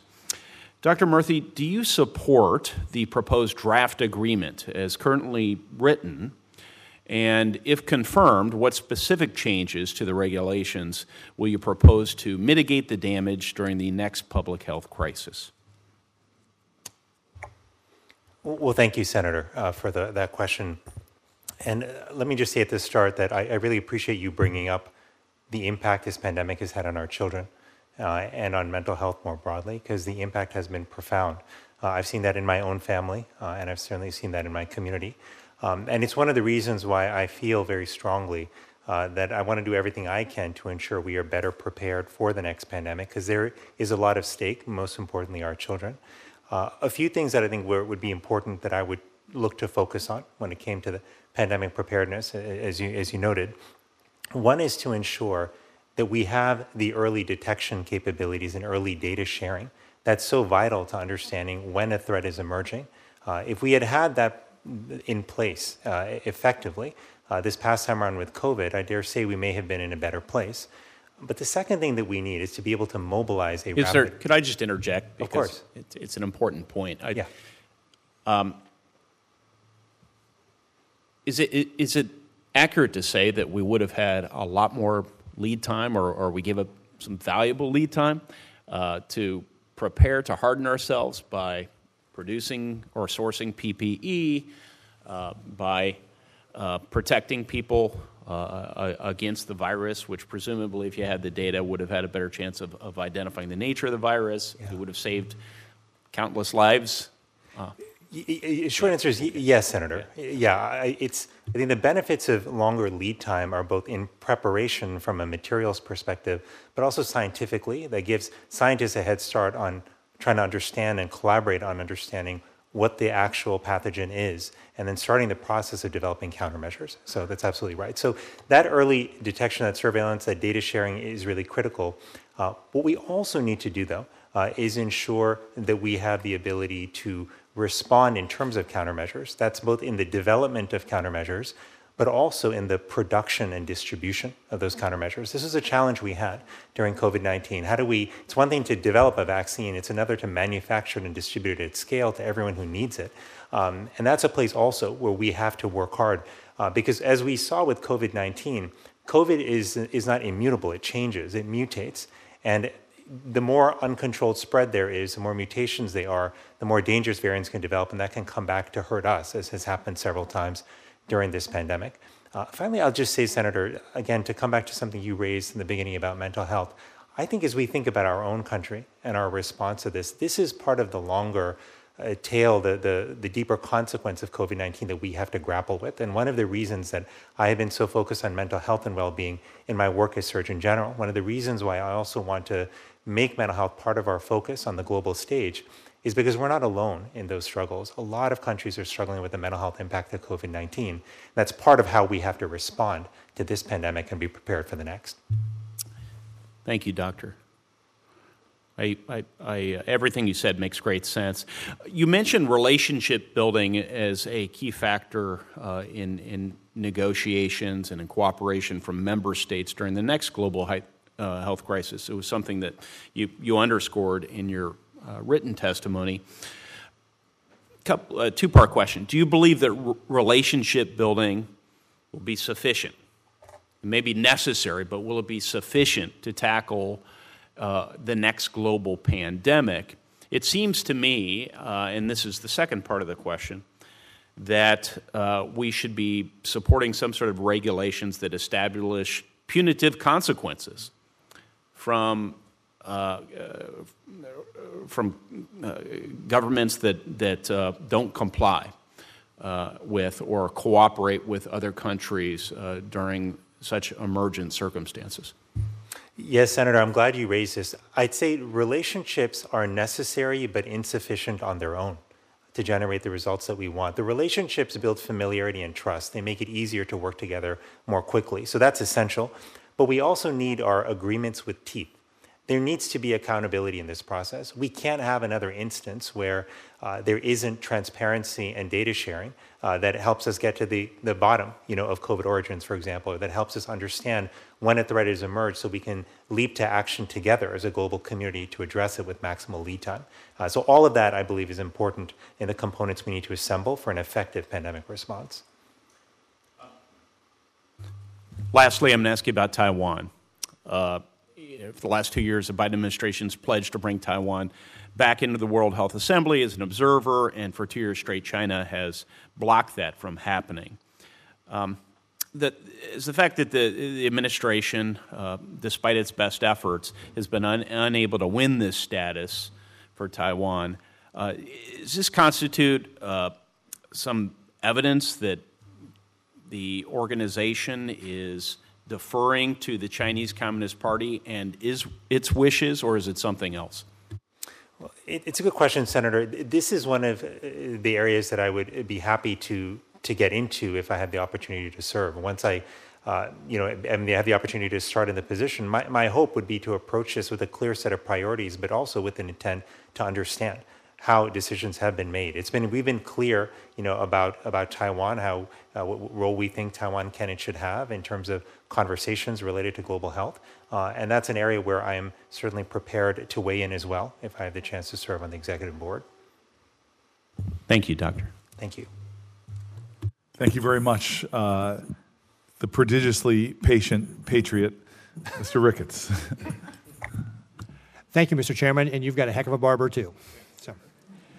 Well, I want to thank, again, add my thanks to all the panelists for your service to our great nation. And I also want to thank your families as well, because I know they serve alongside you as you're serving our country. And especially to our uh, members of the Foreign Service, thank you. I was governor of Nebraska. I had the opportunity to lead about two trade missions a year around the world. And I got to tell you, every time I was in an embassy, I was very impressed with the quality of people who are representing our country overseas. So thank you very much for your service. In particular, I had direct experience with that. Uh, Dr. Murthy. So I share also some of my colleagues' disappointment with the WHO and specifically around the COVID pandemic. Again, as I mentioned, I was governor, and so I had uh, kind of a front row seat to the failures of the WHO as we went through that pandemic on a number of different uh, levels. But um, what I want to focus on is um, kind of something that Senator Hagerty mentioned about before if you're confirmed, will you ensure that the WHO conducts a true and thorough investigation into the origins of the COVID pandemic, the actions of the Chinese Communist Party? There's been a lot of folks at the WHO claim to be committed to getting real answers about the pandemic and claim to be tough on China. But as soon as the Chinese Communist Party pushes back, you know, for example, um, denies entry to a lab or refuses to allow a doctor or a scientist, uh, you know, to get, have access for us, they all kind of back down and do nothing. And certainly, I think that uh, a lot of the information early on, especially, it seemed like the WHO was really being deferential to the CCP, which I think all of us would agree does not share our values here in the United States. And I think the U.S. representative of the WHO, needs to have a specific plan to, um, you know, when you arrive on how you're going to get these answers. So, do you have a specific plan on how to ensure the WHO conducts a thorough investigation and gets the, the best as we can, gets the origins of uh, the COVID pandemic and the Chinese Communist Party's role in that?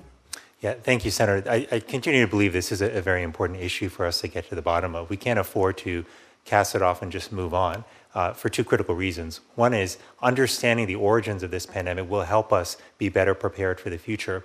But there's also, to me, a more important, an equally important principle at play here, which is that if we are truly in, in the era of global health, we need to be a global community. That means we all have to be transparent, open, and cooperative. And it can't be allowed for one nation uh, to not be transparent, uh, to not allow a thorough investigation with integrity to take place. That just that doesn't only put at threat our ability to understand COVID, but it puts a threat, I believe, you know, our ability to be effective and demand transparency from all countries in future responses. So if I have the opportunity to serve, this is an issue that I would press as an executive board member. I would work together uh, with our other colleagues in the administration uh, who also feel strongly uh, that we need to get to the origins and the, the bottom of the, the story about COVID origins. Uh, and this is something I would look to engage directly with the director of the WHO on. So you don't have a plan quite yet. You're going to, if you're confirmed, then you'll work on getting a plan together about how we tackle this problem of getting to the origins of COVID.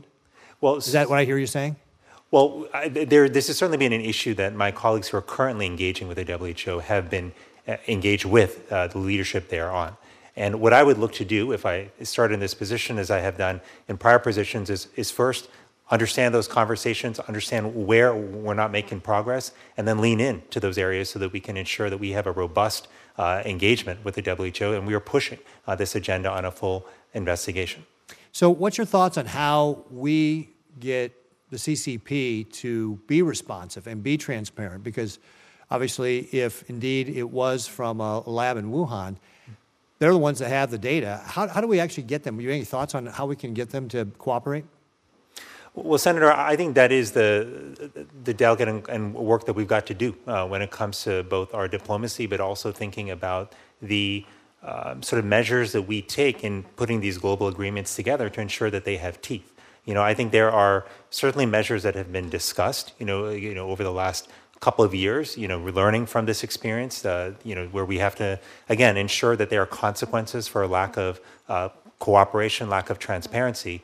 And again, this is part of what I would look to uh, to engage on and to uh, work with my colleagues in the U.S. government on, because again, as I said, this to me this is not a back burner issue. This is not something we can afford to put aside. This is front and center of one of my core priorities that I mentioned earlier on, which is pandemic preparedness. And that means we've got to get to the bottoms of COVID origins. Yeah, as you know, doing an after action report or post mortem, whatever we want to call it afterwards, is going to be important. I think that getting uh, the Chinese Communist Party to cooperate with that somehow is going to be important. Um, I'm out of time, but I, I, would note, Ms. Tremont, you're the only person who hasn't been asked a question here today. I feel bad. I don't even have a question for you, but just thought I'd recognize you here since everybody else got to talk in the panel and you showed up, you know, got dressed up for nothing. So. Thank you, Senator. Zimbabwe is feeling a little bit neglected. Senator, because you are the only one that abided by the time limits of five minutes, so I, I appreciate your discipline in that, in that measure. Um, I'm going to uh, ask some questions, if I may, now. I'm grateful that we had such a great turnout um, from my colleagues, and you can see uh, the seriousness with which they take the important roles each of you will play. I will go to Zimbabwe, if I may. Um, I remember flying there with this incredible bipartisan delegation that ranged from Chris Coons to uh, then Senator Jeff Flake. And we were coming there right after Mnangagwa got elected and we had some a, a good sanctions regime, uh, and we were looking forward to talking to them, hopeful that uh, the democratic norms uh, that we wanted to see uh, that we could find some way to leverage the economic pressures we had. As we were landing, interestingly enough, we were reading in the newspaper that uh, uh, representatives from Mnangagwa's team were landing from China, and China did not have concerns uh, about uh, their democratic norms and, and, and principles. And so I guess I, I have a couple questions. One is it's been disappointing to me to see the challenges uh, for democracy in Zimbabwe, and I'm wondering what do you think the uh, commitment of Mnangagwa is uh, to, to, to key reforms that we would clearly like to see as we continue and maintain this sanctions regime And then I'm curious about the influence of China, perhaps in many of the countries uh, in Africa. But I'm curious what your perspective might be in, in terms of informing what is an area of bipartisan concern as, as China's growing influence on the continent. Thank you, Mr. Chairman, for that question. The U.S. government warmly welcomed the improved tone of President Mnangagwa after his inauguration in 2018. But it is true to say there is a lot of work remaining before we see the sustained governance and economic reforms that he promised. Zimbabwe is still not meeting the requirements of its own constitution nor its commitments to the African Union and the Southern African Development Community. There, we've recently seen over the uh, recent months increased political violence against people expressing uh, legal political activity, um, biased implementation of laws and rights. Uh, the US government has been very concerned about this and has not hesitated to call out violence when we see it. If confirmed, I look forward to having frank and respectful conversations with the Zimbabwean government about what sort of governance and democratic reforms would make the, the elections more credible and provide the Zimbabwean people the, their constitutional right to express their political will in a peaceful environment. Regarding China, that's a big question. As you know, uh, China has been investing in the extractive industries all over the world, and Zimbabwe, with its rich mineral resources, is no exception. Uh, in fact, the PRC and Russia comprise about 90% of the foreign direct investment in Zimbabwe's mineral sector. Unfortunately, there's very little transparency regarding the terms of those contracts. So, while I would always support private sector led growth in Zimbabwe or any country, um, I certainly hope the Zimbabwean government is ensuring that the Zimbabwean people are getting fair compensation for the minerals taken from their country. In addition, I hope that they're looking at the environmental impact of these countries' investments and observing local labor, uh, labor laws to protect the workers who work for the Chinese companies. If confirmed, I would ensure that U.S. businesses also have a fair and level playing field to invest in the many uh, investment opportunities in Zimbabwe. Thank you very much. I, I, see Senator Barrasso has come. I'm going to suspend my questioning. Uh, he's a far more senior senator than I am with a lot more demands on his time, and I'm going to allow him now uh, to, to commence his questioning before I uh, finish mine. Thank, thanks so much, Mr. Chairman. I appreciate it. Uh, uh, Dr. Murphy, good to see you again. You know, like you, I'm a physician. We, we have been on programs together at various locations. One of my biggest concerns is this loss of credibility by public health agencies, especially the, the World Health Organization.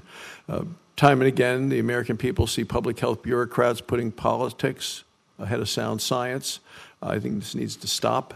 Uh, as an example, the Department of Energy now and the Federal Bureau of Investigation have concluded that the COVID pandemic likely stemmed from a, a leak from a Chinese lab. Um, this is something Republicans have been saying for a long time. I know Chairman McCaul of the, House Foreign Relations Committee, former Senator Richard Burr, the HELP Committee, each released separate reports with the same conclusion. So, do you agree with the Department of Energy and with the FBI that the pandemic likely originated from a Chinese lab leak? Well, thank you, Senator Barrasso, and it is good to see you again as well. Um, while, while I have not looked at the data that the Intelligence Committee has looked at, and that's not my primary area of expertise, uh, I did note uh, what both of them, both departments have said publicly, and I also understand that there is a diverse set of views in the intelligence community about the origins.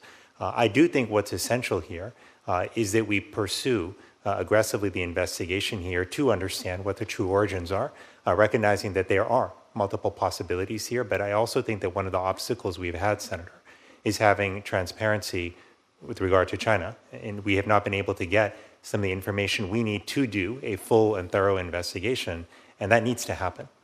So, so if confirmed, what actions would you support uh, in terms of the World Health Organization, uh, in terms of taking to hold uh, China accountable? Well, Senator, my my feeling is that as we embark on this new phase uh, of learning from this pandemic and better prepare for the next one, we have to have guidelines, rules that we all abide by, rules that have teeth right? Otherwise, it, it doesn't serve us well. I also worry that if we allow an instance where one country does not uh, end up engaging in a transparent way, it creates more, op- more opportunities and almost license for others to do the same later in future pandemics. Um, my approach, if I have the privilege of serving senator, would be number one to, to go in there and to engage and understand the conversations that our colleagues across USG have had uh, with the WHO specifically about them being, uh, you know, conducting an investigation with integrity. Second, to assess where the gaps are.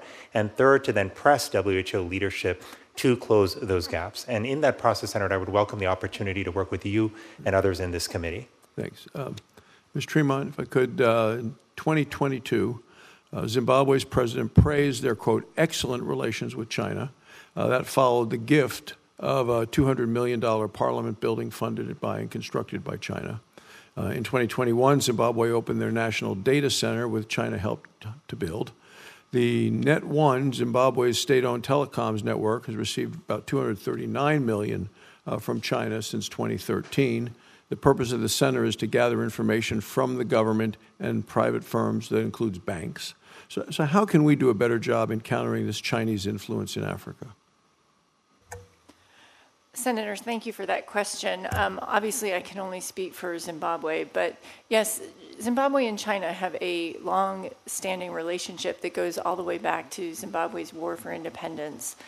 I think the difference between Chinese investments in Zimbabwe and perhaps other places in Africa is the U.S. investments, the $4.5 billion that we have invested in Zimbabwean people, have been for the people to promote their health to defend the democratic space, to improve the electoral systems, to increase food security.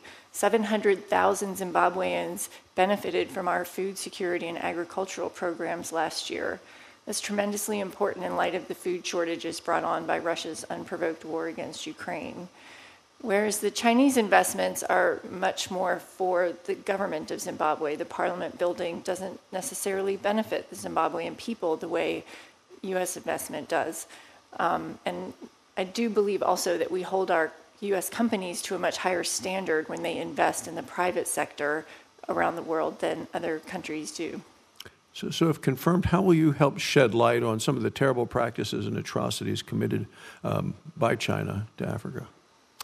Well, Senator, I think that our um, fantastic embassy in Harare has excellent outreach and public relations with the entire country. And I think our image among the Zimbabwean people is much different than what you will sometimes see in the press or from official mouthpieces in Zimbabwe. And so, if confirmed, I would continue that outreach and underscore to the Zimbabwean people our commitment to them and to their well being and to defending their democratic rights, which are enshrined in their constitution. Thank you, Mr. Chairman. Um, thank you very much, Senator. Uh, I just want to continue with that line of questioning. Again, there's a, a real concern, uh, bipartisan concern about China's growing influence. Uh, their, uh, I think the, the, senator said it right. The sort of corrupt practices that they use and engage in, um, uh, how that often results in uh, their influence, how they vote in, in, in, in different world organizations. It is a growing concern at the recent summit of Africa leaders, I, I, heard at least a lot of discussion about how they prefer us as partners, but feel often we're not stepping up to uh, uh, compete and fill the gap. How Chinese, when they come in and do major projects, for example, they're not using uh, local labor, they're not really helping to, to build. I'm just wondering if you have insights for us, because I think there's a lot of work we could do as a, as a, as a, uh, as a committee to try to better empower uh, American interests and, and frankly, that align with the interests of different African nations. Do you have any insights that you might want to add uh, to, the, to the Senator's uh, concerns in mind? Thank you for that question, Senator. I believe that U.S. business and their investments overseas represent U.S. values in a way that Chinese investments do not. We require that our, our companies do not pay bribes. We have anti corruption legislation that we enforce from back here at home. We highlight and press our own companies to enforce local labor laws and abide by the local laws. Other regimes who do not share our values do not hold their companies to those same values. So our I think our investments and our companies will always have a slightly tougher row to hoe as a result. But I don't think that we can compromise on those in order to compete um, in a race to the bottom uh, for investment in Africa and influence there. I have not been confirmed yet. I don't, I, you know, I haven't been to Zimbabwe in a very long time, but my sense is that the Zimbabwean people are keenly aware that they are not benefiting from Chinese investment in Zimbabwe. And I think that's an important point to make. It is, and it touches on everything from national security issues for us, uh, economic uh, opportunity, and again, rare earth metals. I could go through the things that are challenging for us, um, as well as helping countries have uh, democracy, because our, our values, our democratic values, are very different than the Chinese. So I'm grateful uh, for your thoughtfulness on this question, and I look forward to continuing, should you be confirmed, this dialogue. But maybe I'll, I'll switch right to Mr. Uh, Kneedler. Um, there is a real problem in Rwanda uh, around rare earth metals, and I would say uh, we see alleged smuggling uh, of, of, of, resources from the DRC conflict uh, uh, zone that are contributing to the destabilization of the country, the exploitation of people, and again, often working against America's interests as we globally compete for these critical rare earth metals. Um, I, am wondering if, if you have an assessment of Rwanda's involvement in mineral smuggling um, uh, and uh, not only its impact, if you can give me your thoughts, if you agree with me about the severity of the, of the crisis, but um, some thoughts on how do we uh, stop it. Mr. Chairman, thank you very much uh, for the question. This is uh, indeed uh, a very uh, serious concern. The issue of the illicit flow of resources across borders uh, throughout the region, throughout the Great Lakes uh, region. There are a number of regional initiatives established to deal with precisely this problem. Uh, Rwanda uh, participates in a number of these initiatives. Rwanda has also taken uh, some steps to legitimize its mineral trade, uh, has implemented some traceability measures. but it's true, there is still work to be done in that regard. If confirmed, Senator, I would look forward to working with Rwanda to, to plug those remaining gaps, uh, but it is uh, an issue of concern. I, I, appreciate that. And, and my last question, uh, uh Dr. General, my mother would be more proud of you, Murthy. Um, uh, I, you, you heard from my Republican colleagues, which I think are all legitimate concerns about U.S. sovereignty, about transparency. I think my colleagues, uh, Republican colleagues, put rightfully um, trying to get facts and truth out. Um, I, I, wonder if I could ask some of their, uh, uh, maybe the inverse of their questions. Because I see China uh, trying to influence a lot of world organizations, not just the United Nations. They are trying to out influence us in creating the rules of the world order. And I guess I would like to hear from you, with the legitimate concerns that my colleagues have brought up, what is the opportunity loss should we not be leaning into an organization like the WHO if we don't exercise America, Americans' leadership? And as I often hear from our peer countries, the indispensable nature of America's leadership in defining the world order. Well, thank you, uh, Senator Booker, for that question. I think there's a lot to be lost if we don't have American leadership at the WHO. I think we are the nation that can most effectively press for the transparency and accountability that is needed to make the WHO into the even more effective and, and impactful organization that it needs to be for the future. But I also think what matters are our values. When we lead, the approach we take to global health is one that supports human rights, that brings people to the table, that looks to care for and support the most underserved communities that are traditionally left out. These are important values that we can't take for granted. And I'm not confident that without American leadership, uh, that those values would be advanced uh, with the same vigor and effectiveness. So I think it's vital that we are on the world stage engaging with the WHO and bringing member nations together to push for the effective organization in the WHO that we need uh, and to ensure, again, that agreements that we put together, amendments that we make to the international health regulations, uh, are ones that not only make sense, but have teeth. So we can move together with strong relationships, but also with accountability. That, in my mind, Senator, is how we create a safer world for tomorrow. That's how we ensure that the risk to our children of enduring another pandemic uh, and one that has impacts both on their physical and mental health is diminished in probability. And that's why I feel that this is urgent work, because we can't wait another five or 10 years uh, to engage and ensure that the WHO is the effective organization it needs to be. We need to do that work right now.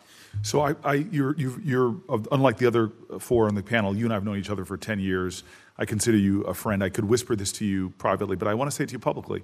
I think that my a lot of my Republican colleagues uh, are, are, are, such good faith actors um, that it would behoove you, should you get confirmed, to pull some of them close mm in, um, in this important role that you have. I see you and Senator Barrasso both doctors. Um, I too have a science degree um, in political science. Um, but um, there's a lot of expertise here on this subcommittee um, that I think could really work well to have us uh, take our, our role in, in, in, organizations like the WHO to another level of leadership uh, that also gives the American public uh, the confidence that these organizations are not being used to undermine public safety or to obscure truth and fact, but indeed uh, to help to make for a safer world. I want to also say, uh, for the record, and not that I'm picking on you, uh, Dr. General, who my mom would be more proud of, um, I want to just say to you that your work in the area of uh, mental health, it is a global crisis coming out of a pandemic. Um, and I think that, that you have unique insights and expertise um, that uh, could really help, uh, not just at home as you're in your role as Attorney General, but in, in, a, in a larger uh, planet that's seeing a lot more stressors on a, a, lot of nations. And, and I'm looking forward to learning a lot more for you. I want to say to the group as, we, as I bring this um, uh, to a close. Um, Ms. Uh, Fitzgibbons, you talked about the development, democracy, uh, diplomacy. I want to use uh, different Ds for you. Um, every one of you is doing a job, and or, or, or should you be confirmed, will have to do a job. And especially the folks who've been career diplomats have, have done this with the Ds of uh, doing things that are difficult, uh, doing things that are demanding, and doing things that are very, very dangerous. We, we are a nation that has seen uh, the challenges our diplomats have faced um, from uh, physical attacks uh, to dealing with environments that are, are, are uh, in, amidst severe conflict. We also know that the work that you do, and many of us who travel and, as members of the Foreign Relations Committee, we get to see with our own eyes, you all are doing work that ultimately are securing democracy, saving lives, expanding access to human rights. Um, the work that you all do is extraordinary and the works that you and, and, and the support you get from your family. I'm so happy that many of you had family members here, uh, should be noted. I, I, didn't just say that uh, in, a, in a perfunctory matter about your patriotism, because there are a lot of symbols of patriotism, but you all, in many ways, as we travel around the world, are showing the substance of, of what I think is uh, uh lives dedicated to making this nation and the world a better place. Um, I love our history. And I, and I love the role that some of our first ambassadors held. People like Ben Franklin and Thomas Jefferson, um, they showed the way of what it means to be uh, uh, uh, the light of this nation abroad and helping to not only secure American interests, but make for better alliances and more hope and democracy uh, globally. And so I just want to say, as we bring this hearing to a conclusion, uh, that um, I am grateful, I am hopeful, and while this might not have, I just came from an earlier hearing today with the Attorney General, which was a packed room. You may not see uh, uh, uh, the, the celebrity of this moment, but you all are people that are more concerned with significance and celebrity and deep purpose than simple popularity. And so, with that, I am going to adjourn the hearing. I'd like to thank you all for your participation. I want to thank your family members for coming as well. You all know this, but this hearing record will remain open until the close of business on Thursday, March 2nd. I guess that's tomorrow. Okay, it's going to stay open until the end of business tomorrow, uh, March 2nd. Um, I would encourage you that if there are questions for the records, many of my colleagues uh, who are pulled in different directions on uh, on the days we're in session. Uh, they may, ha- may submit to you uh, questions for the record. I suggest you take them very seriously, uh, as I know that you do, answer them diligently, um, so that we can have a, a, smooth vote here in the Senate, which I hope in this committee, which I hope then we will send you to the Senate floor for a full vote. Um, but I am very honored uh, to be sitting before you all, and I really do hope uh, that I get a chance to serve with you uh, in the positions to which you have been nominated. With that, uh, this hearing is adjourned.